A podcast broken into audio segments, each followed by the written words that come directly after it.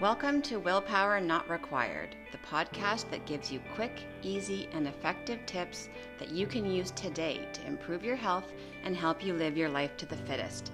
No willpower or white knuckling required. I'm your host, Lauren Whitfield. Let's get started. Today's tip is to avoid the ostrich effect. Humans as a species are largely loss averse. We don't like loss. The pain we feel from loss is often greater than the pleasure we get from the equivalent level of gain. As a result, we can often go to great lengths to avoid loss.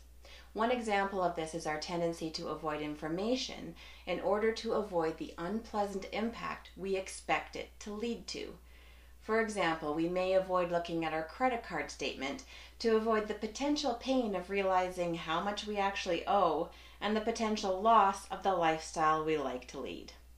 This tendency is known as the ostrich effect, and it's named after the common belief that ostriches try to avoid predators by just sticking their heads into the sand. Side note Did you know that this isn't actually true?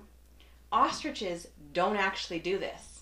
While researching this topic, I discovered that when faced with danger, ostriches actually just lower their heads to, uh, to the ground in an attempt to blend into their surroundings and become a lesser target. Since their heads are so small, it likely fooled more than one person into thinking their heads weren't there at all and were actually buried in the sand. And like many other myths and misconceptions, this one took off and is now used as a common metaphor for someone avoiding their problems. All right, even if the rest of this episode doesn't apply to you, hopefully you've just learned something new. So it wasn't a total waste of time. Now back to the now misnamed ostrich effect.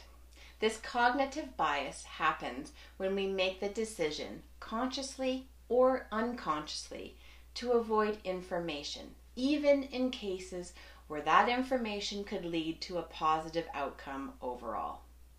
It was originally coined to describe the tendency of stock market investors to check the stock market often when markets are performing well and actively avoid checking when they're not more related to our health and wellness, it can show up as avoiding going to the doctor to avoid a potential negative health diagnosis, or not stepping on the scale after vacation to avoid seeing a potential weight gain, or we put off keeping a food journal in order to avoid seeing any eating patterns that may make us feel bad about ourselves. Obviously, as we know, avoiding the information doesn't make the problem or potential problem disappear. The information is still there whether we choose to look at it or not. Avoiding the information and getting stuck in the ostrich effect not only keeps us stuck in a potentially negative situation, it can actually make that situation worse. In the first example, if we didn't if we don't receive a timely diagnosis, that health issue could get worse and lead to, lead to irreversible consequences. On the other hand, avoiding the information can also mean that we're worried about something that doesn't actually need to worry us. That doctor's appointment could result in the discovery that there is no negative diagnosis in the first place. Though it can be tempting to run away from potentially bad news, in the long run, we're almost always better off knowing where we stand and how we can improve. So, how can we help ourselves and avoid the tendency to stick our heads in the sand? First, try to focus on the big picture. I know I often talking, talk about taking big goals and breaking them down into smaller, short term goals. However, if you find yourself stuck and bogged down in temporary setbacks and disappointments, it might be time to pull back. Take a look at the big picture and remind yourself of your ultimate goal. Focus on the reasons why you decided to do this in the first place. Although the losses and setbacks might still sting, This might help offset the pain and make it feel a little more worth it.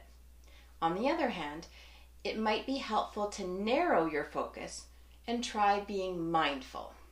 Mindfulness is just about paying attention to what's happening right now in the moment and not judging it as good or bad. Mindfulness can help combat the ostrich effect by allowing us to notice our anxiety about receiving the information we're trying to avoid. By taking a second to examine how we're feeling and what we're thinking, we might be able to recognize that our resistance to this kind of information isn't necessarily rational and that it might be holding us back. And lastly, sometimes you can keep you can keep your head in the sand. You could step back and decide if the information you're avoiding is actually helpful or not. If you think you may have gained a little weight while on vacation, you could give yourself a break. Feel grateful that you had an amazing time and really enjoyed yourself. You don't really need to know exactly how many pounds you gained. Just work at getting back into your healthy eating and activity routines, and that weight will take care of itself. On the other hand, you could focus on looking at different, more helpful information. If you really don't want a food journal shining a light on a habit that you aren't proud of, focus instead on writing down all of the fruits and vegetables you eat each day. That information will help you feel far more successful and give you a goal to improve upon. Rationally, we know that avoiding our problems doesn't make them go away and that it can actually make them worse. Unfortunately, we're not always that rational. If you have found yourself burying your head in the sand in an attempt to avoid some negative information or event, cut yourself some slack and try one of the strategies I talked about here. Information is power. It can be the power we need to stand up, shake ourselves off, and keep moving forward towards our goals. Willpower not required. Thanks so much for listening. I'd love to hear from you, so send me your tips, questions, or feedback. You can find me on Facebook and Instagram at Fired Up Fitness Coaching or email me at willpowernotrequired at firedupfitness.ca. Thanks so much. I look forward to connecting with you.